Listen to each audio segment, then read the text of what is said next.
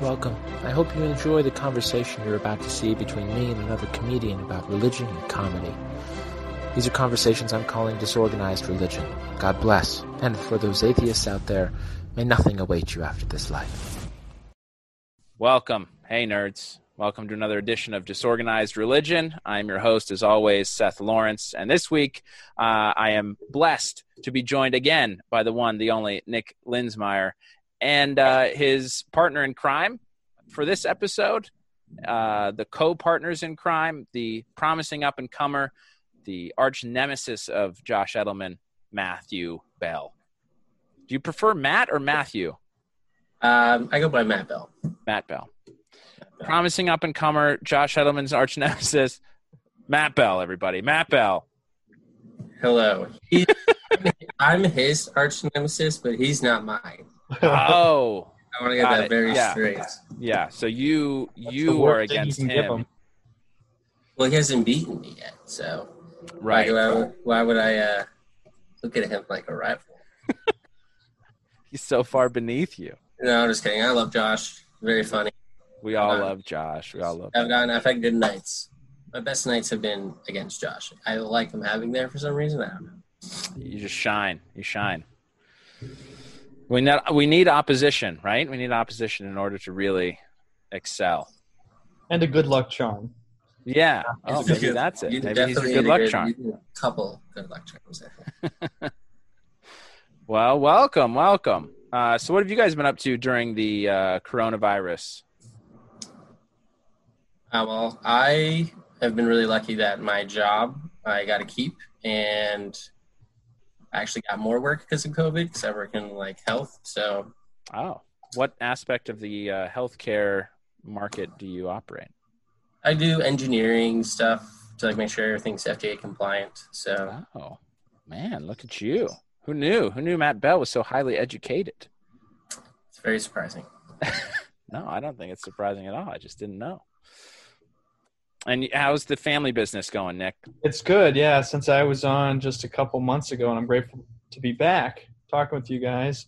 Uh, it, not too much has changed. Like Matt, I got more work during COVID, and the company itself is doing all right. Industrial sales are not great, as you probably know. Durable goods orders are down, as we all know. Mm, uh, people aren't buying as much airplane tape from 3M. So, but right. again, uh, actually, home sales. It's it's a weird counter, uh, like cyclical type recession because last recession, home sales were decimated. That was what drove down the market. In this case, the exact opposite is happening, where home sales are actually pretty robust. People are moving out of the city, and they have, in a lot of cases, people have money to buy a home, so they're doing that, and there's very cheap financing.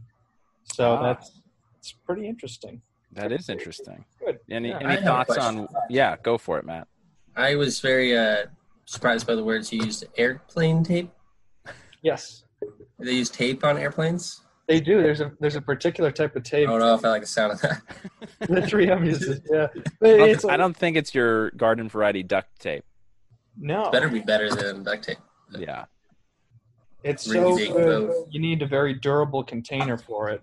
So, and then Boeing, you know, all the airplane manufacturers use it in the manufacturing. It's not like a repair tape. It's not like on the outside you you patch it together. It's it's internal components, electronics, that sort of thing. Hmm. I just I just need to get that out of the way, otherwise I wouldn't be able to focus. So You would have just been thinking about It- airplane it's tape. Real. Yeah, it's, that sounds. Do either like of you crazy have a- A fear of flying, or was that going to give you a fear, Matt? I'm not afraid of flying. I know you're not like likely to die, but it's definitely like a scary experience. You know, Yeah. Can be exciting. How do you, have feel about people? calm Right. when you fly. You can get in a lot of trouble flying.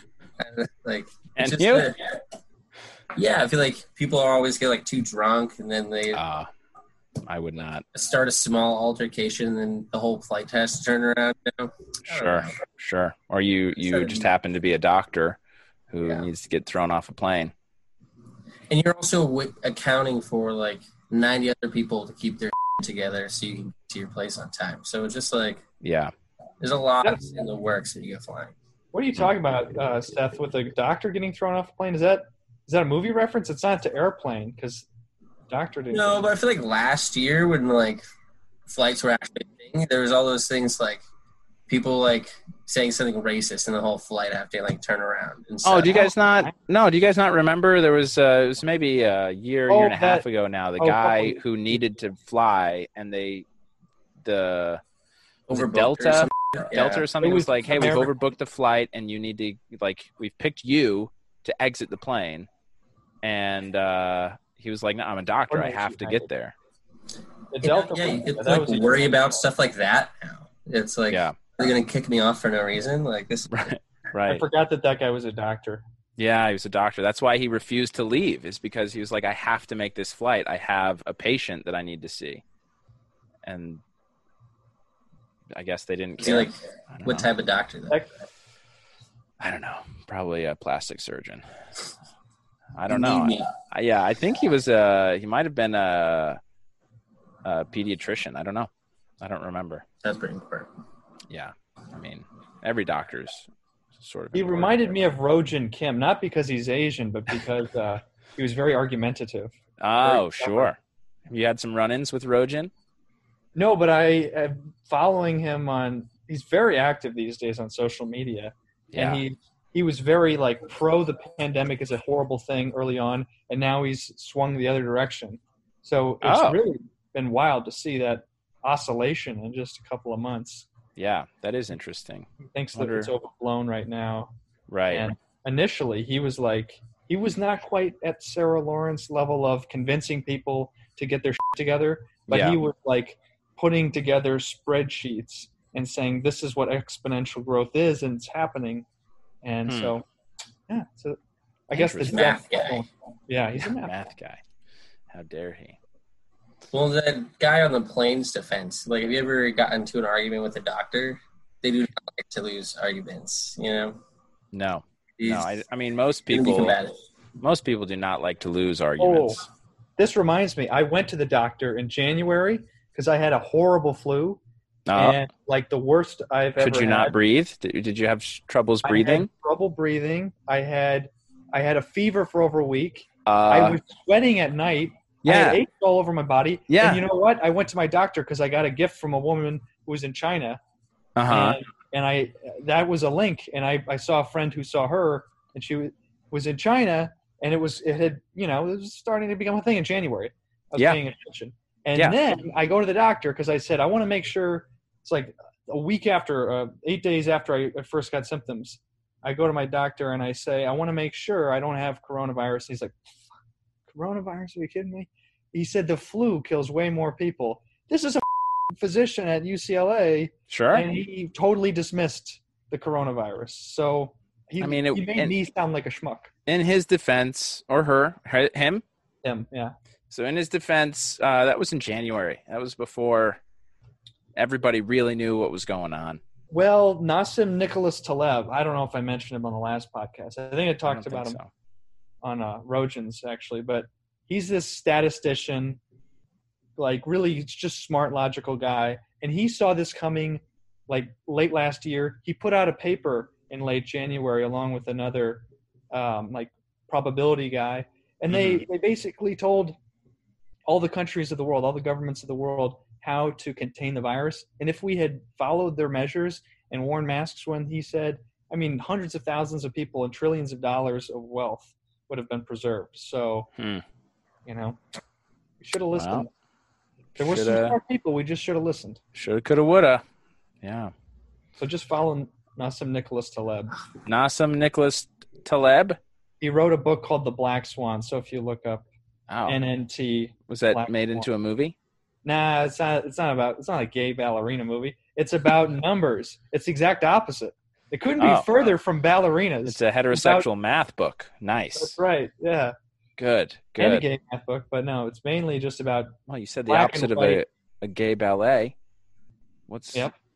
Anyway. Very much. I like how in the olden days they used like shamans on peyote to, pre- to predict the future, and now we just have like statisticians on Adderall doing it for us. Not too like different, things- really. Yeah. Uh, where are you both stationed right now? Remind us where you are, Nick. I'm in Eagan, Minnesota, which is between Minneapolis and St. Paul, just to the south a little bit. It's in the Mm. Twin Cities area. Yeah. So I was in town when uh, the George Floyd stuff got kicked off, oh. and uh, I didn't go to the protests for a while. My dad's got cancer, and he's got all he's having surgery tomorrow for a, a hernia, and so it's just like Jeez. all these things. I don't want to give him COVID.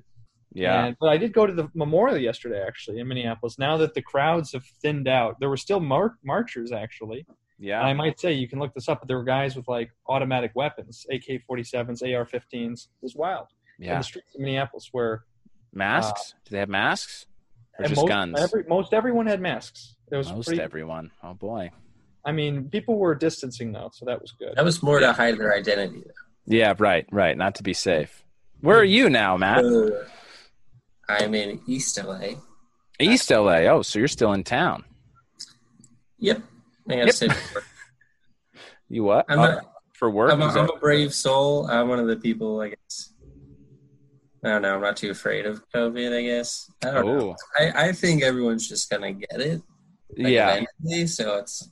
Yeah, I get. Let's keep people out of the hospitals, but Right. Right. I don't think anyone disagrees that everyone will get it eventually.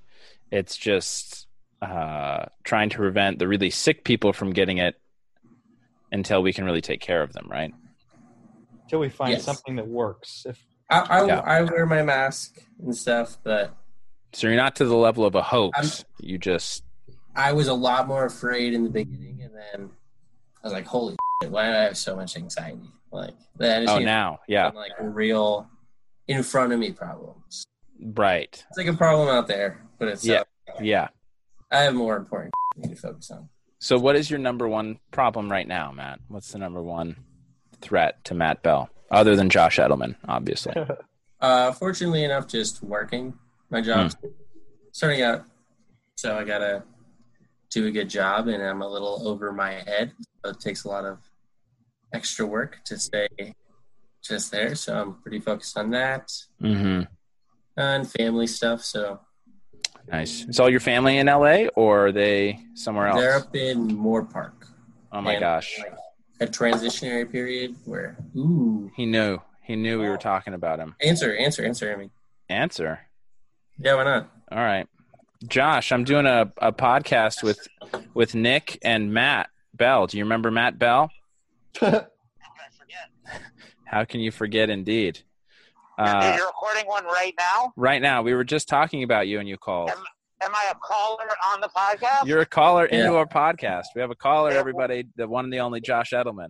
am I am I audible? Can can the world hear me? I think so. I can hear him. Yes. Okay, Yeah. okay. What, Yeah. what were you guys saying about me? Uh, well, Matt was saying how he can't wait to take you down yet again uh, when COVID is gone from the earth. I mean, you know, Matt can win all the battles he, he'd like, but we'll see who wins the war. That's Yeah. that's, That's that's how I you win the view war. I, whenever I lose That's something, it was about. a battle. Whenever I win, it was a war, and and you'll declare it done. And it's purely in my own head. Right. Right. I'll- I'll- but I'll lose, and I'll be like, I'm willing to lose however many battles to win the war. Yeah. and then I'll win. I'll win something meaningless, and I'll be like, the war has been won. that was it. It's all done. Yeah. I was I was asking Matt what his current biggest problem is because he said, you know, at the beginning of COVID, he was worried, very stressed out, anxious about it, and then realized, you know, hey, if I take care of myself, that'll be fine. But I have pressing issues in my life that I have to deal with apart from COVID, which is kind of an out there problem. And so I said, like, is he- is he dealing with the like internal knowledge that he unjustly won two comedy competitions versus his his open mic idol? Oh wow. I don't think that I don't know. He didn't answer yet what his biggest problem was. I asked him what his biggest problem was other than you, and then you called. So Oh, hilarious, hilarious. yeah. Um, but I, I, lo- I love Matt. Oh, he's a good guy. How can you not? That's what I also said. How said. can I? not? If I was gonna lose to anyone, let it be Matt Bell. Let it be someone I know I'm funnier than. 'Cause, uh, Oh, I know I'm, I'm only, Terrible. I'm only, I'm only joshing. Uh, Any, uh, hey. Any any That- that'll- maybe that'll be the new name of my podcast. I'm only joshing. yeah. Yeah. Oh, only Joshin. Gosh. Joshing, just Or joshing just- around. just no, no, joshing. it's gonna stay Just- quarantine just for joshing. Just Joshin. Yeah. Matt It's probably concurs. chicken. Just Josh. I'm guaranteeing you And, that. and and Nick, I will have you know that you will be a guest on an upcoming episode of Wonderful. Quarantine, should you so choose to indulge. me. Sure. You're dangling it over me. You know, I'm losing sleep over it, Josh. Yeah, he says I he's can't- losing sleep over it. He's losing sleep over. it. Well, Yeah. I'm just I'm only bringing it's coming back next week, and it's going to be weekly now as opposed to you know semi daily. Yeah, that'll be So, fun. Well, what a! I, I'm so glad you chose to announce the uh, return of the grand return of Quarantine with Josh Edelman on my podcast. But my podcast is gonna my first my comeback is gonna happen before this episode's released. You haven't even released my new episode yet, correct? I think uh, I'm gonna have to check the archives. Well, he has You did, to. I think release I think I did release it. I need to. What I what happened was I've gotten behind in posting on Instagram. What'd you Oh, say, yeah, Matt? Well, it, it's, it's, it'd be good to know. You know, I've got fans who go and seek out my podcast appearances, Seth. Yeah, I What's know. I got to get on top on? of it. What's I know. the point of having me on if I don't post it so Matt Bell knows to go check it out? Right. Well, I mean, blackmail's one, but um, competition. yeah, I should, I should let you guys. I should stop hogging their podcast. You have you have two comics, one of whom might even be funnier than me, according to certain judges in Los Angeles. Right. Um, and here I am taking up all the time of your podcast. I know. Well, So you get back selfish. to- I mean, to Matt Bell's credit, he wanted me to answer the phone. So he's really ceding the limelight to you for this moment. I I love Matt Bell. I miss Matt Bell. I miss Nick. I miss you, Seth. I miss the world. I know. I Um, miss you, Josh. They I miss mean, you and, uh, too. It's okay for and two on that, reasons. I'll let, I'll let you One. get back to your podcast. Oh wait, Matt has some parting words for you. I'll relay them to you. Yeah, Because one, one, we could always just edit this out. Yeah, we could always edit this out. Matt Bell points out. Two, Uh-huh. um, they Oh, have to oh, oh, oh. release. Well, Seth's gonna would, that would, release why, why my get rid of the best part of the episode? Well, hold on. Matt Bell has another reason. Hold on. I always talk over people. It's bad. Uh, he has to release my podcast first, and you're second. Oh, so he has to. You have to release his podcast first, and then No, mine- I. You're, you're going to post mine first. Josh is second to keep the trend. Oh, Oh, he's saying that I, if I have not yet already released yours, which I'm fairly confident that I have, but he's he's saying that if I haven't, then I should release his first, just to keep the trend going, where he wins. Oh, oh, oh. Yes, that is what I poorly. Uh, flimsy logic there, but I get it. Right, right, right. Well, Josh, it's always good to have you be a part of this, and uh, we all miss you too, buddy. It was good to be a part of this. I'll let you guys go cast some more, cast some more pods. All right, All right, Take peace. care. Love you. bye. They love you, Josh. What he actually called to talk about? Uh, he usually calls me so that he does not get accosted on his way home or while he walks around in the evening times. so he and my wife are on the same kind of schedule and need me for almost the same things. That's very funny. So, what is your biggest problem right now, Matt, that you're facing? Um, just being cooped up in my room for four months, I guess. But basically, what I was trying to say before, like I was actually very afraid of coronavirus. I was like, oh, I could die. Yeah, Like after like the first couple of weeks, I was like, I'm probably not gonna die. So like Yeah. I got over that. So before coronavirus, thinking you're gonna die, that's probably your number one problem. So Right. coronavirus got demoted down quite a bit.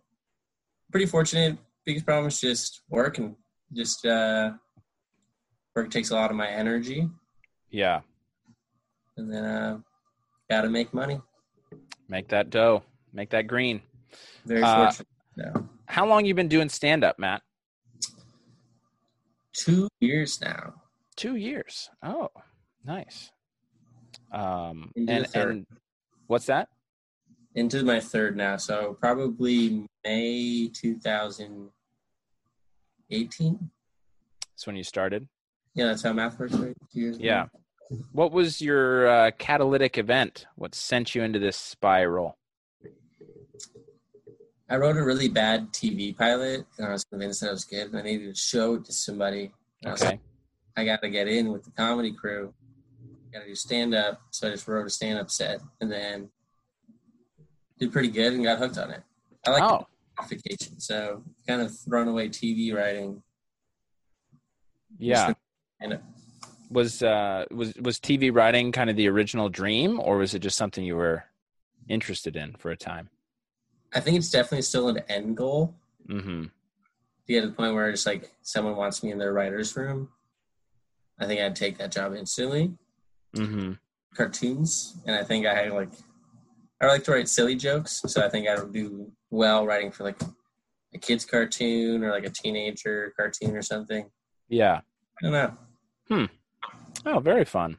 But for now, stand up is the is the passion. Yes. Just the ins- chasing that instant gratification, baby. That's what you're after. Really, Is there any is. is there anything else about stand up that you just that keeps you hooked, keeps you coming back, or is it just the immediate knowledge of that joke worked, that joke didn't? Um, I like the competitiveness of it a little bit too. Sure. It's definitely competitive, even though people don't say it is. Um, So what about it is competitive for you? I think it's a good, it's like a healthy competition. People like push people to be better comedians. Like, I think that comes shows with bombing, people bombing, and people getting applause. Like that's the meter right there. hmm Like your stuff, Yeah. and um, But what I mean, I guess another aspect of it is do you find Oh. it helpful to measure yourself against others who started when you did or or is it more helpful to you to say, well, I did this joke yesterday and it didn't go as well, but today tonight it went better. Do you see what I mean? yeah, it's like a personal competition. Um, I guess uh so you you you don't want to say that you do, but you definitely like. I like. I've been doing comedy. I see this guy all the time, and I feel like I've improved more or something. I don't know. I kind of Right. like that, but Yeah. Yeah, I like both aspects. Absolutely. I'm not get like happy that they're not progressing, but I'm just happy with the pace because I've been yeah, I put in hard work, so I like to see the Yeah. it show.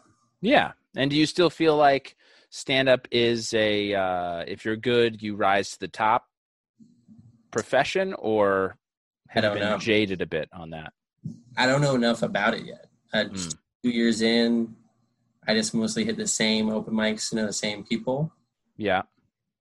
Um, not really within the the in crowd, I guess. More like I don't know, Oh, who's the in crowd? Now I'm curious. just like well, like the I'd say anyone who goes to the improv regularly. Oh, that's the in that's a big in It's crowd a then, very Matt. big group. Yeah. like it's a, it's a very big group. Yeah. And then casual comics. Like most of the casual comics are not going to go wait for four hours to not go up. Right. Right. If Go up, bomb. Yeah. Who uh, do you have the same estimation on the in crowd, Nick, or do you have a different definition? Or is there an in crowd, you think? Yeah, I think that is a fair assessment. It's certainly people who are putting themselves out there to an extent that I'm similar to Matt in the amount of time I've been doing stand up hmm and the types of mics that I do. I I think I've gone to the improv a couple times for the mic. I've never gotten up and I just got fed up with waiting and Yeah. Uh, I feel like it, it's a definite path, but it's not the only path, and Right. it doesn't feel like a fun. It doesn't have the a good energy like a lot of the other places do, from my experience. Hmm. Do you have a similar estimation of the uh, energy, Matt, at the improv? I don't know. I'm always I'm trying to like I feel like I'm always just articulating my how exactly I feel wrong, especially but Are you in a relationship with a woman right now? Is that why? To a big degree, people who are like more dedicated to being a stand-up comedian. Sure. Others, so I'm not saying it's like a clique. It's Yeah. just a group of people I associate with. Oh, they're trying to be comedians. Yeah. Yeah. I mean, it's an outward signal of, you know, I'm taking this seriously. Yeah. Exactly. Yeah. Yeah. Good or bad. A lot of them are great. A lot of them are not as great as the other ones, but they're still they're all pretty good. Same level of dedication, though. That's the commonality. The yeah. So And what about the? Oh, what? use as my meas- Those are a lot of the people I use as my measuring stick. Yeah. Right. I think that makes sense. Um, Nick, what about the vibe at the improv? Do you not appreciate? I is it the of it is- competitiveness or what? Sorry. I don't know that it's the people themselves that are as much to blame as just the environment. If you're shoulder to shoulder with people, you're just not going to be as relaxed as if you're at the comedy cafe. Shout out to Mm. Joe Menente and all his great work, where you have a literal throne to sit in, food to you know eat, and uh, you, you can spread out a little bit. So yeah, I yeah. think So that, that just What? lends itself to a more relaxed, I don't know, collegiate atmosphere. Yeah. Yeah, that throne. Uh, so there are some who listen to the podcast who have not been to the LA open mic scene. Uh, they've not been to, to Joe's Comedy Cafe. So maybe describe this throne of which you speak for them. It's not on stage. It is not on stage. It is facing the stage. It's dead center in the room. Joe Manente is so uh, wonderfully put together a nice room on Hollywood Boulevard in Thai Town.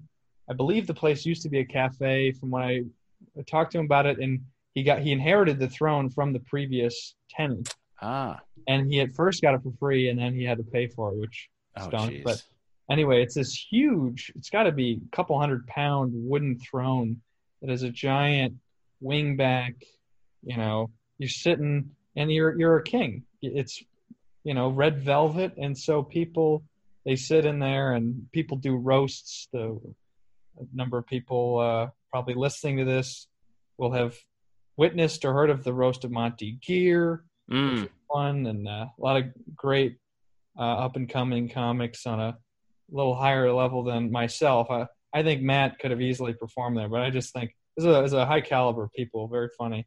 And so Yeah. anyway, that's that's the sort of thing that happens at that venue is roasts and you know shows, but they're not necessarily they don't take themselves so seriously uh, as the improv, and frankly, they, they're not usually going to get as well paid of people, but I think they they still have a lot of great content.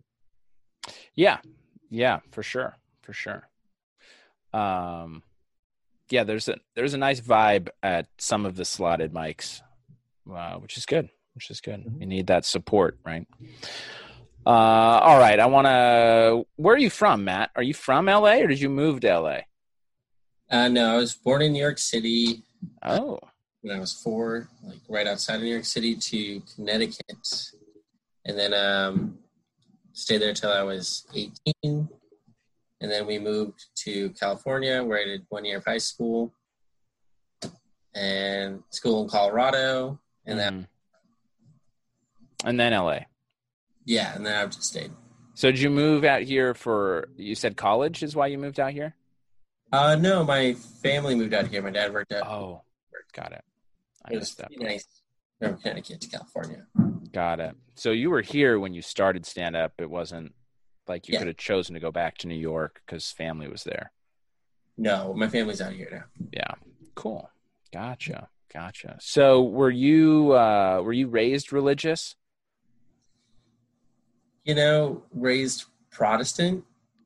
Um, not really forced on us. The Protestants not, don't really like shove down your throat that much. They kind of like right. day school, but we would do like make like crazy science experiments and stuff, like tornadoes in a bottle and stuff. We Sure. color in Jesus. All like, right. Did they did they tie those two ideas together, the tornado in the bottle and and the Lord and Savior, or did they just leave them I don't know if the teacher was not good or if I just wasn't paying attention or if I just didn't want to learn. I don't remember. I'm Yeah, sorry. fair enough. Fair enough. I forget the moral of that story. I do So- remember it being a cool science experiment, though. They did well, I guess. did you I do you still identify as Protestant or or have you uh, sort of left the faith? Uh, yeah, I'm pretty atheist. I don't know. Like agnostic side of atheist or atheist atheist? Uh, I definitely believe in like a higher power in a sense. Okay. I think it's beyond anything we could see can conceive, which I guess yes. So yeah, I do believe in God, but I don't believe in any organized religion. Yeah. Well, that's fair. So so you might consider yourself spiritual, just not religious. Definitely spiritual. Um, I think about this all the time. Um, I kind of believe we live in a computer simulation. Oh, all right. So the Matrix outlook on life. Yes. Okay. Um, so I like studied DNA in college, and it's basically just computer code. Mm-hmm. So it's like an organic based computer system. So it's like an organic computer simulation. No, I'm just kidding. Hey. I about it a lot in school. I don't know. It's hard to like. I also studied evolution, Yeah. so I kind of want to go back and read the Bible. So, and um, I don't know. I haven't But- thought about it that much. Yeah. I mean, growing up, were you taught that evolution was contrary to the Bible? No, I think Yeah. just growing up, I was just taught just like be a good person, Sure. basically. Just be Yeah. a good person, love people, turn the other cheek. Yeah. I think my parents did a good job raising us. Um, all my brothers and sisters are very good people. Um, not a lot of malice in their Yeah. lives. My little brother's going to school to be a doctor. Oh, So what kind? The kind that gets thrown out of Delta flights, or I don't think he's specified yet. I don't know yet, but probably he's Asian. So oh man, yeah, is he really Asian? Do you have an adopted brother? That'd be cool. yeah. My mom is pretty religious. Um, like she adopted four children. Oh, okay. God, yeah, she was like, she thought she was like it's a Christian thing to do. Sure. Sure. Yeah. So he, so your younger brother really is Asian. Yes. Yeah. Uh, Oh, that's very cool. I have a half Asian family because I do have a half Asian family. Yeah. So are you the oldest, and then they adopted, or I'm the second oldest. Uh, my mom had my older sister and then me, and then she was like, "No more of this. And yeah? then let's just adopt them." Gotcha. So, so did your family adopt kids from all over the world, or did you just? China and Vietnam? Okay, so you just tried to colonize the Asian countries. Good for you. Yes, pretty much. Yeah. No, my wife has uh, three Asian siblings. One that was adopted from Hong Kong, uh, one, and then two that were adopted from Kazakhstan. So there is much more, I think, Asian influence in her family than the other way around. To be, you know. I want to meet them. I was Yeah. just literally talking to my mom the other day about how I've never met anybody from Kazakhstan. Oh, no kidding. Have you met anybody from Kazakhstan before? Yeah. Me? Yeah. I mean, Yeah. my my sisters-in-law are both from. Are you trying to like mispronounce it on purpose, or what's happening? No, I am I mispronouncing it? I don't know. Kazakhstan. I think it's Kazakhstan? Kazakhstan. No, What did I say? Sultan is the Kazakh- capital. Was, Kazakhstan. Kazakhstan. I was just Is reading about Kazakhstan. they plant a lot of trees there. I like that. They planted a lot of trees in in Kazakhstan they and moved Kazakhstan. They moved their capital about 20 years ago. Yeah, because steppe region. right. Uh, tell me why. I don't know the exact thinking, but it was an autocratic decision. Yeah, I think a lot of it had to do with where the leader was from or something. And yeah, they changed the name now to the most recent president. Yeah, And they planted a million trees to try to cut down on the wind, which I love. That's if I were a, a, any type of autocratic leader, I'd just plant a million trees. yeah. Let's see what happens. Let's wait now 50 years, and then we won't have any more wind. Well, it's been 10, 15. The trees are growing well. Yeah. Yeah. Oh, good, good. I'm surprised you know that How do you much check about in it. on the trees? Yeah. Do they have a live Satellite stream? Map. You're finding? See the Maybe shadow. Yeah, the, the shadows on Google Earth. Mhm. You're just tracking them. Hey guys, look how much more shadow we have this year. Yeah, yeah, it's amazing. uh, and remind me, Nick, what is your religious background? raised uh, Protestant as well, Yeah. Lutheran, and I kind of, uh, yeah, yeah, um, very liberal. You know, Minnesota um, Protestant. We had like women pastors and all that, and I, I was very religious. You know, religious family, relatively speaking, up until uh, college, and then into college, I, got, I founded like a Methodist group, and then like a evangelical group on campus, and then I studied abroad in Hong Kong, Mm. and then I kind of I got some distance, and I got to just see how wonderful those people are the people of Hong Kong who come from all over the world. Yeah. And uh, you know, it's a very international city, and very few religious people, but still wonderful people. And I was Yeah. like, you know, what? I, I just I got away from it. But now, uh, in the last year or so, I've had a friend who's reintroduced me to Christianity, and it's a good thing. I I think it's a really good thing. I think Jesus, so you know, Son of God, remarkable. Yeah. I think I think Jesus. I, yeah, I think that's Jesus the is quote. a good that's thing. the quote for the podcast. Yeah. I think Jesus. I think Jesus sometimes. So, Matt, what what drew you away from your faith? Um, it can be a little boring. Like just the church service or the entire idea of the gospel is boring? Um, I don't know. Just Because I agree, church can be boring. going, to, church does not sound appealing to me at all. Like, Yeah, Um, sitting through that does not sound fun. yeah, I want to read the Bible, but I know a lot of this. Most there's some good stories in there, but I know a lot of it's just like really hard to read through junk. Mm, That's a hard word to say, but like dense.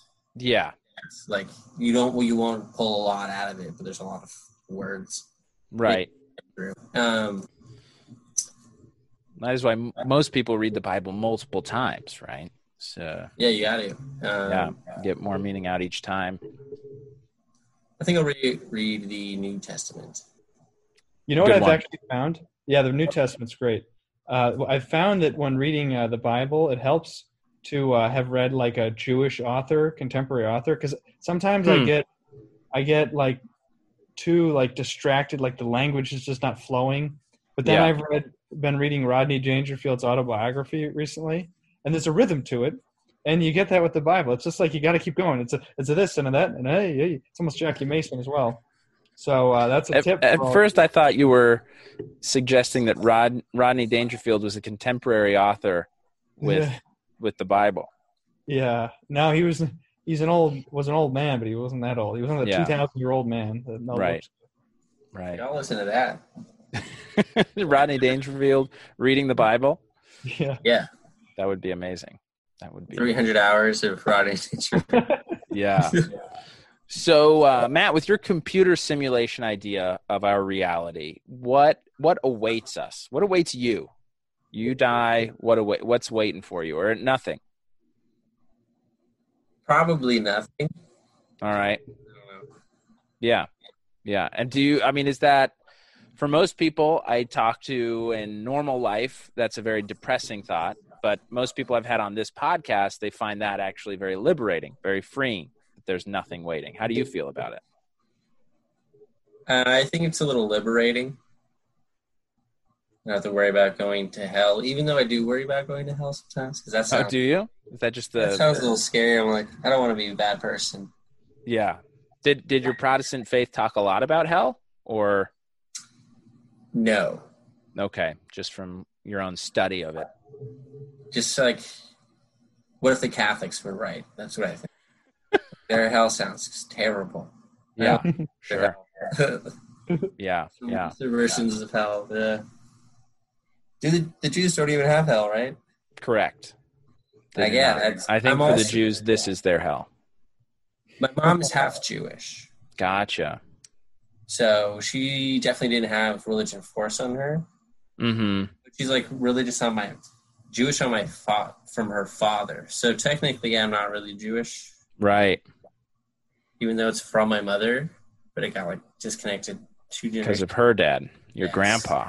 Yeah. So like, I don't think she was raised religious. She just is religious. Yeah. So she's still going to church? Um, not now, but yes, she will go Yeah.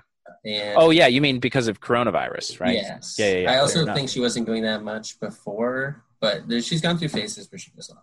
Yeah. So eh, for for uh this is a question for both of you. How how have your beliefs changed if at all during quarantine or because of COVID-19? Reinforced. Reinforced? It's Reinforced. it's this has shown you there is no god up there. oh no, I believe in like Oh, you believe in a higher power. That's it's right. like something had to make us. Like something had to make us like So you don't think Big Bang did it, or you think something drove Big Bang to happen? something made Big Bang, and I'll never be able to answer that until I die. I guess. So Mhm. I'm kind of excited to die because you can see what happens on the other side. But But I thought you said there was nothing. there could be something though. Oh, okay. Like All right. I do. I don't know. Hmm. I I can't wrap my head around multiple dimensions Sure. enough to do that. So I just look at, at like the biology side. I just think there's like code to everything. Yeah. Yeah. So Like, do you believe that there's a program. perfect code and that that is perhaps this entity, th- this perfected code out there that is trying to replicate itself until it finds itself or I don't know. Hmm. I don't know. The I definitely do think humans are just DNA trying to replicate. yeah. I'm a Darwinist in that sense, which is why the coronavirus just like reinforces just the That sort of natural order of things. I guess I never really heard of the perfect code theory. So you're saying everything's trying to push to be the perfect DNA? Well, I mean, scientifically, right? Everything actually pushes to break apart, right? That's entropy. Yes. Um, but That's I But do. you, that's what you do when you program computers. You try to shorten the program.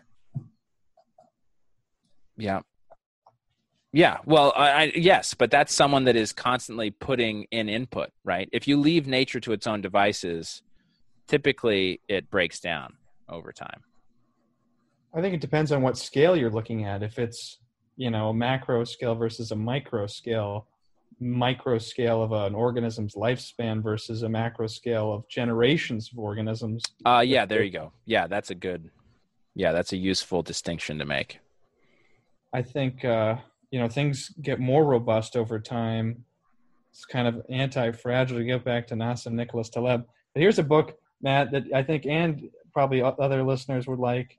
It's by Francis Collins, who is the current head of the National Institutes of Health, and he um, The title of the book is Language of God. the language of God, and basically he All right, talks okay. about how evolution and God can co and evolution, uh, science in general, and God can coexist. Those two Oh, ideas are That's not, great. Yeah, are not necessarily mutual mu- mutually exclusive, as a lot of people would like to think they are. You know, like right. that Which, museum which, uh, in uh, Kentucky where they yeah. got a big ark. Yeah, yeah. Well, I mean, there are those on the religious side that don't think science uh, is beneficial, and there are those on the science side that don't think religion is at all beneficial. I think it goes both ways. Mhm. But I guess the uh, most religious text I've ever written is probably the uh, River to Eden, hmm, like Charles Darwin. It's just about Darwinism, about how DNA is just trying to replicate yeah, pretty much our whole life. yeah, yeah. Hmm. Well, very interesting. Uh, so Nick, how's your? ha- ha- What's that? I recommend that book. So I forget who it's by, which is bad. All right. What's the title one more time? The River to Eden. The River to Eden. God, I hope that I'm right. We'll find out, I guess. Find out. Uh, and Nick, how about for you? How, have your thoughts, beliefs changed at all since we last spoke? Well, I would say that since we last spoke, I was I think I was reading the Bible more consistently, pretty much every night. Uh, the last time we spoke. Now I've been getting distracted. I've been I was meditating before the pandemic, and I was reading the Bible more consistently. And then recently, I've used the excuse of the pandemic and staying with my dad uh, as like a oh I don't have to meditate because I want to spend more time with him. and take Mm. time away from him. Uh, but then of course I'm like a really I'm a if I don't meditate. So it, it's making more bad time together. It's actually quite counterproductive. Um, and then I've been like listening to a lot of podcasts because like Ghislaine Maxwell was just uh, arrested last week. That'll date this episode. Um, and so anyway, just there's a lot of crazy things going on in the world, and I, I, there's too much information about it. So I've been I've been letting myself get distracted, which I shouldn't do. I got to center myself again. Uh, all right, we had a little technical difficulty apparently, but we're back. We're back now. Um, so you notice there's a, a big difference for you when you meditate versus when you do not meditate. Uh, yeah, I think in general, just having structure to my day and, and being, you know, at least somewhat disciplined in a few regards. I like to do core workouts because I got a back issue, and I, I, think a bit of meditation, a bit of uh, scripture reading, and a bit of other reading and mm-hmm. work uh, and writing. You know, I think if I can do that, and then I can fit in distractions between. But I, I do need, I think, some stuff to rely on. Yeah. So, um, Matt, what uh, what principles or um, I guess kind of rules do you give yourself for for being a good person? Is it tied to religion or not at all, or tied to your religious upbringing or not at all? I've always wondered because um, there's always the temptation to do bad things, but I have a pretty like heavy conscience. Mm-hmm. Yeah, yeah, uh, I would call that the light of Christ. But go on. Yes, yes. So, yeah, you know, what, even small things I feel like really guilty about later. So it's like never worth the anxiety later. So I think that's the main, honestly, the main reason for me to be nice to a new person is for my. Yeah. So where does that come from? Have you thought about where that that feeling originates? Um, I think if anytime anything's bad has happened to you, you know the feeling, and you're like, I don't want to do that to somebody else, and that's pretty mm. what it is. Gotcha. But why do you think? I mean, why do you think we are programmed that way? Or do you think? I mean, does that make question make sense? Because I mean, most like an economic view of human beings that you should be self-interested sort of the very you know, like the very essence of Adam Smith economics is do what's best for you, which will benefit the society in totem. But you know, stealing something because it might be beneficial to you might not actually be beneficial to everyone else. This podcast asks a lot of very hard to answer questions. Um, We're trying to find the meaning of everything of here, Matt. I need you to tell me the meaning of life right now. Like, I don't know. yeah. So okay, no, but I know what you're saying. Um, is it evolutionary advantageous to be nice? I think it is to be nice. Uh, teams always get more things done than mm. person by himself, and yeah. I, it takes a moron. You're gonna die if you try to do this by yourself. Join us oh, you can't join us if you're being a dick. Mm. So if you want to like survive and thrive, be selfish and be part of the team. Yeah, be selfish in certain aspects, perhaps. Yes, be yeah. self. Be good to yourself by joining the team. Uh huh. Gotcha. Yeah, I can get behind that. I can get behind that. Uh, beautiful. All right, are you guys ready for the best segment of all? What is that? When I get um, where you guys get to ask me now questions about the Mormon faith and my thoughts on spirituality and religion in the segment I'm calling "What's the Deal with Mormons." Do you want do you want Nick to take the lead on this one, Matt? Or yeah, I'm sure Nick has better question. All right, but if there's anything you've thought of as we've been discussing, fire away. I had more questions in the beginning. Not so much anymore. Not so much anymore. you asked me too many hard hitting questions. Like, oh no! We jolted them out. They'll come back to you. They'll come back to you. My computer. You just got to reboot. Mm-hmm. So I'm wondering, Seth, when you're yeah. on your mission and you're proselytizing to people around the world, or in your case, uh, in in our own American backyard. Where was it again? It was in the Canada. Canada. Yeah, the neighbors to the north.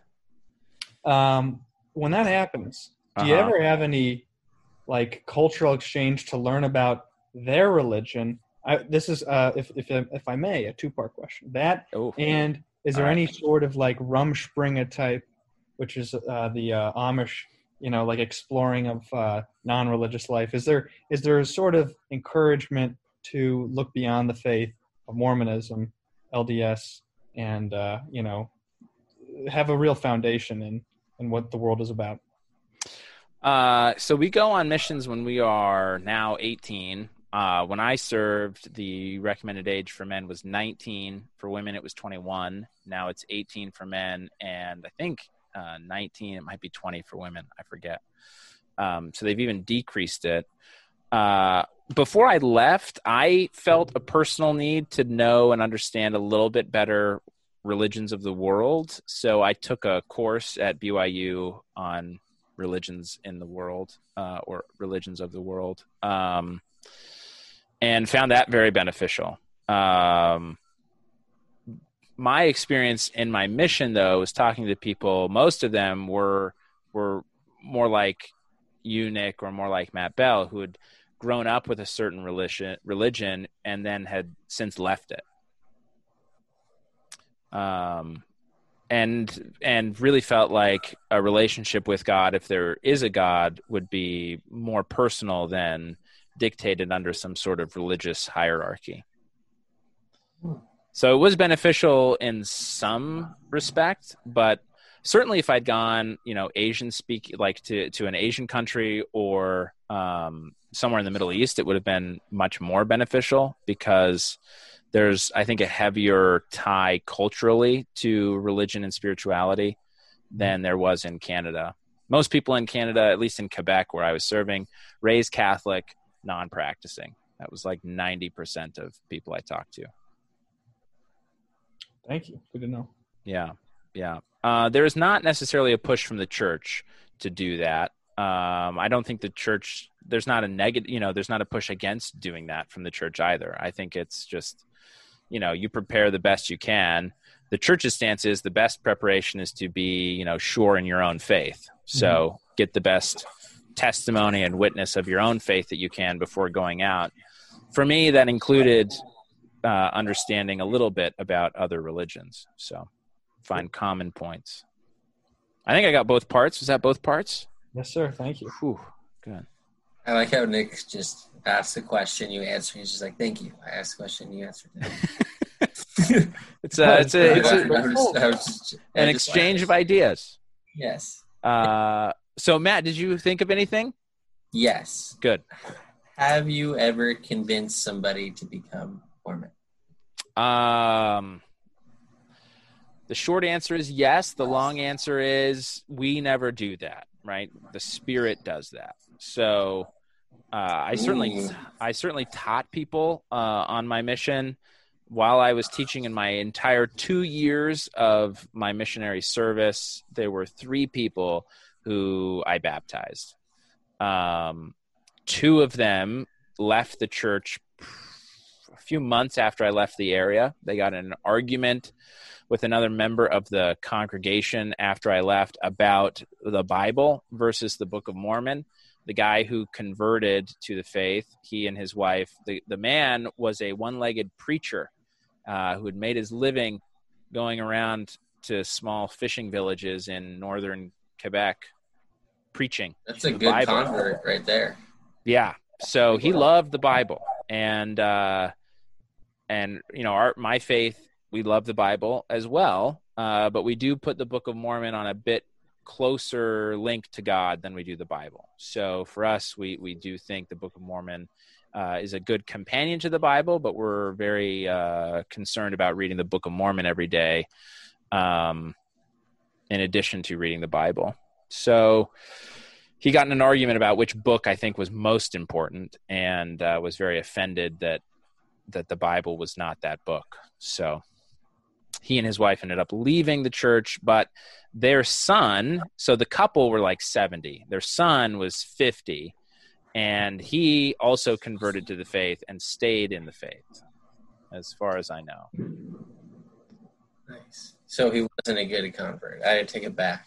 Was he that... was a great convert. He just uh, wasn't, I guess, Lost all the way, way, in. I don't know. Yeah. I don't know how that's all going to get sorted out. It's uh, you know it's tough i mean that was hard as a missionary to work hard to find people that were open and receptive to the message that we brought to see their lives improve because of the message that we brought to them um, to see you know the spirit working in their lives and then to have that ruined because of a stupid argument that's that's kind of frustrating so yeah but what can you do? You know, I believe I believe that everything will be sorted out uh, at the great judgment day, and that we will all exit Judgment Day perfectly happy with our situation. Do you blame arguments and stuff like that on like the devil? Um, I guess somewhat. I mean, I think you know, I, I think temptations and things come from come from uh, our you know our fallen state. I don't think the devil takes a very active role in all of our lives. He might might be more active than I than I give him credit for.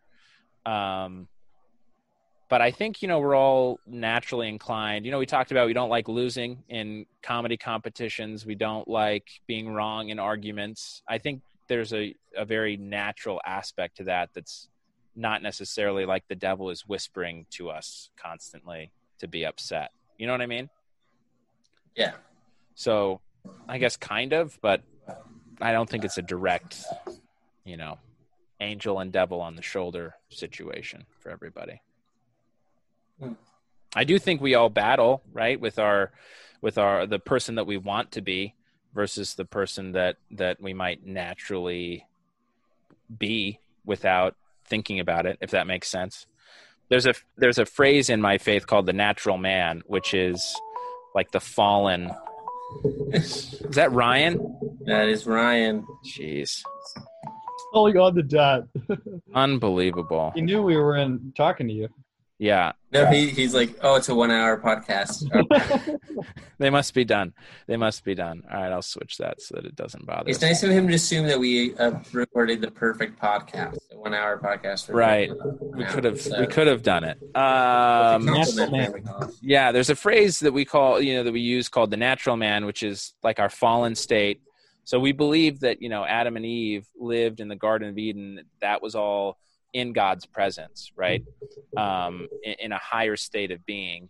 And that when they did whatever it was they did to uh, get kicked out of the Garden of Eden, um, that that was a literal falling of the earth. The earth separated uh, Adam and Eve. They all separated from God. So f- they fell from His glory and presence, and that's that's uh, why we're all here. Would it be So wrong our what's that? I'm sorry. I'm just curious if uh, you would feel bad about profiting off of that guy's life story, that one-legged uh, Quebecois preacher. That's a hell of a story. That It's a great like story. A, like a good Wes Anderson film. And he looked just like John Wayne. I Oh. mean, exactly like John Wayne. Sell that to Wes Anderson. Yeah, Into puppets, a three-legged preacher man. Yeah. Wait, Well, was wait was one-legged. one-legged or three-legged? Okay. One-legged preacher man. I I blame knew the was he had an devil odd for me number of interrupting legs. you. I, I'm sorry to interrupt you. What were you? No, Oh, you're fine. I was just saying that we have a natural state that is a fallen state. So this is where we get kind of our selfishness from. This is where we, you know, get sort of the the the less uh, positive aspects of ourselves, and that that leads to most of the bad things that happen. In So that this was life. that was very uh, instructive of me and very exemplary for me to do that. So you're welcome that I interrupted you because it was totally my natural man. It was because of your natural man. And so, you know, for me, faith, my faith is a lot of it is about using the atonement of Jesus Christ to rise above the natural man. So, yeah. There's work Then- to be done. there's work to be done. How dare I mean, you Nick? guys shave a lot. Do what? Mean, you guys shave a lot. Uh, yeah. Let's give you a body hair in the Mormon Church. go for it. All natural, baby. Um, okay, so you be natural in that sense. right. I mean, as a don't missionary, like as a missionary, we were uh, asked to shave facial hair, so no facial hair as a missionary. Uh, that was not that difficult for me because I don't grow very much facial hair at all. Nick, you might have been devastated. I don't Hmm. know. Um, What's the thinking there? Is there a scripture? I don't think there's a scripture. It's more just about public appearance. It's it's easier to maintain a clean face than some scruffy bearded mug. Oh, I feel personally assaulted by the LDS Church. My goodness. So that's just if you were to be a missionary, though. Um, and, or a BYU student. There was a time I, I think they've changed it now, but I think there was a time at BYU where you could not. They might not have changed it, but there was no facial hair for for kids at BYU. It's like the military. Is Yeah. do you know any old people in uh, the LDS faith who have facial hair? Because like none that I can think of famous ones have it.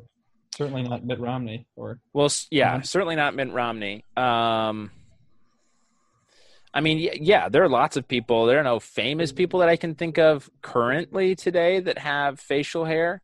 But if you go back, I mean, Joseph Smith had facial hair. There's a really good picture of Brigham Young with a beard far more outstanding than yours. Nick. oh um, trying to remember. I think Lorenzo Snow was uh, probably. I think he got consistently the award amongst the youth for uh, best facial hair, which was kind of an iron. You know, we gave it because it looked awful. Lorenzo Snow, spelt with a Z in Lorenzo. Hmm. Lorenzo Snow. Feel free to look him up and see if I was right. There's one guy that has like this very odd two pronged facial hair growth oh going on. wow yeah Is that That's is that kinda- right? that's kind of like old uh, old Nick or whatever that uh, he, I don't know. It's hard to say. Yeah, no, that's not the one I was thinking of. But that's a What good beard, that? though. That's a haircut, though. Yeah, I I, I don't remember now who had the crazy. Um, but a lot of the early leaders of the church had facial hair. It has uh, since gone out of style. I don't know. There's no. Uh, It's kind of a prong. yeah, yeah, Up- that might have been what I was thinking of. Anyway, so it used to be in vogue. It's not in vogue anymore. There's no scripture that prevents it. I, I think it's more just let's present a clean front as a church. I think it's more just aesthetic now than anything else. But might change. I hope it does. I hope they let all all mom walks of facial hair. That's all right. Yeah, but no, I mean, people, you know, you could be baptized with a beard, no problem. Uh, once you're outside of BYU, a mission, uh, yeah, grow a mustache, grow a beard. I tried for like four months to grow a mustache, and it barely came in. So How, how would they tell you? We just like go to church one day, and then they'd be like, "Oh, by the way, you guys can do beards now." So the church takes your email. We actually have every member is cataloged. Wow. Yeah. Yeah. So when the church wants to make an announcement, they now send out an email. We get emails. Do you have to give them oh. your passwords? Uh no, to our accounts?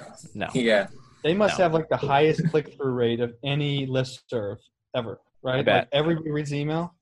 Yeah. Otherwise, you're damned to all eternity. for I don't all- think you're damned. You're just going to be out of the loop. You'll have to wait. I missed one. Yeah, you're going to have to wait, as Matt Bell suggests. You're going to have to go to church and someone will be like, hey, by the way, you can't wear blue ties to church anymore. Man, do, they better pick good hours for emails. Like they're not going to be sending them super early or super late, right? They, they have like, is it a, like a lunchtime thing? Is it? I'm curious. Is it? Do they have weekend emails?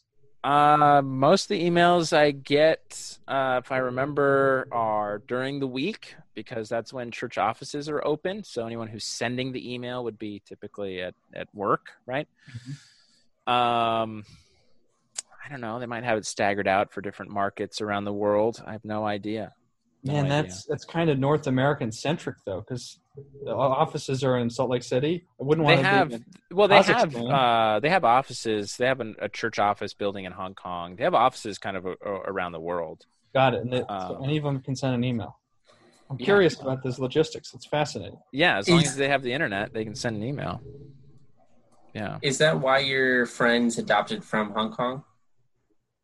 Um, no, they were. Uh, so my my my wife, her dad, so my father-in-law. That's how that all works. Um, he was teaching at a university in Hong Kong. Oh, that's cool. Yeah. Just curious. Yeah, yeah. yeah. So they Uh, they they've had a lot of ties to Hong Kong as they've grown up. I mean, he taught there for a long time uh, until my wife was almost thirteen. Then they moved to Arizona or to Utah when she was 13. Which one was it, by the way? Which university? Um, HKUST. Okay, HKU, sure. Yeah. we're a very respectable institution. It is, yeah, yeah, it is. So he he was Highly hired on um, to help them build up their accounting program at HKUST. Cool. He was kind of one of their American big guns to go over there and teach. Yeah. So uh, anyway, Not anymore. what do you mean not anymore? It's China now. I mean, they're fighting. They're fighting hard to prevent as much of it happening as quickly as possible. Well, I think it's kind of an uphill battle. You can Yeah, it be is. imprisoned for life for anything deemed against the state. Yeah, which is really sad. Horrible. Yeah. So I don't know. I hope Everybody I hope loves a lot it of there. them- What's that? Everybody who's there loves it. Well, they have loved it. I, I think that opinion will change quite quickly. Um, and a lot of them, I, I wonder if a lot of them are going to take Britain, you know, England up on their easy out pass. Taiwan as well. It's going to take in Yeah. a bunch. Yeah. Yeah, there's a lot. Anyway, there's a lot going on. It's probably why China started the coronavirus, so we'd all forget. yep. Anyway. Uh, any other questions before I let you guys plug whatever it is you got going on? I have nothing. To, um, Well, this Tap, was the, my. No. no, no other questions. All the other questions I have, I can just like Google. Like, do you guys not allowed? do that. You're going to get some Yeah. anti-Mormon site. You're going to be like, I can't believe. No, it's just like, do Mormons have to like not allowed to work on Sundays and like stuff like that? Like, So there's a lot of like, um, I, I guess what I'll say with all the not allowed stuff is is we are encouraged not to do certain things. Um, you're allowed to dance. yeah, we can dance. Okay. We're allowed to dance. We cannot dance, but we're allowed to do it. It's not. It's not footloose. Um, yeah. So you can work on Sundays, right? I think there's a a social stigma that comes with working on Sunday unless you're a doctor, you know, unless you have some sort of like, oh, well, we understand you're actually doing the Lord's work on the Sabbath. Typically, though, right, we're we're encouraged not to work on on Sunday. Discouraged to be sick on Sunday too, so the doctor can. Yeah, right. If you can plan your illness around the Sabbath, that would be that would be preferable.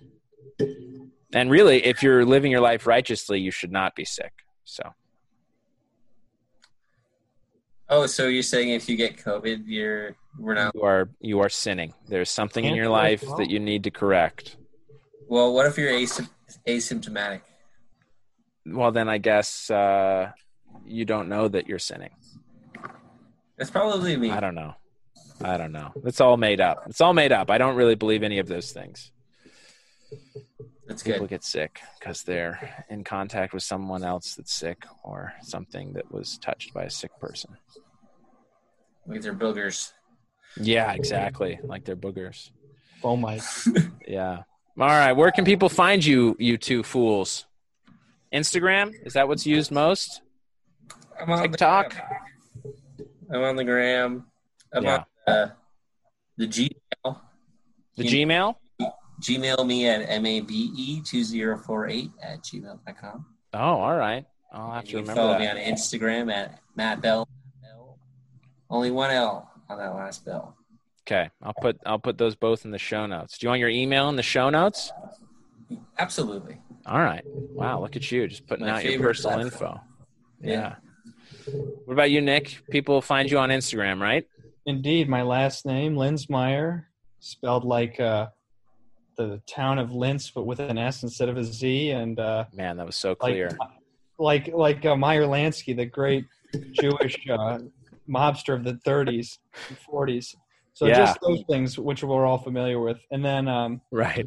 yeah, I'll put out my email. Why not? It's uh, Nick Linsmeyer at gmail.com. So One more time. Uh, it's my first name, last name at Gmail. Oh, be in beautiful. people. If you want to email me, Yeah. No, just for me so that I can put it in the show notes. oh, very good. You know. thank you. I appreciate it. Uh, excellent. Well, anything you guys want to plug? Any podcast you're starting? TV pilots you're ready to submit? Zoom shows you want to start? Instagram live shows that you won't do? I will be doing the platinum package in four or five months when it's finally uh, Oh, when it's no longer on Instagram Live. Yeah. Yeah, So it's in person. that's Keep an eye out for that. It's a wise move. Thank you, Ryan Cable Viewer.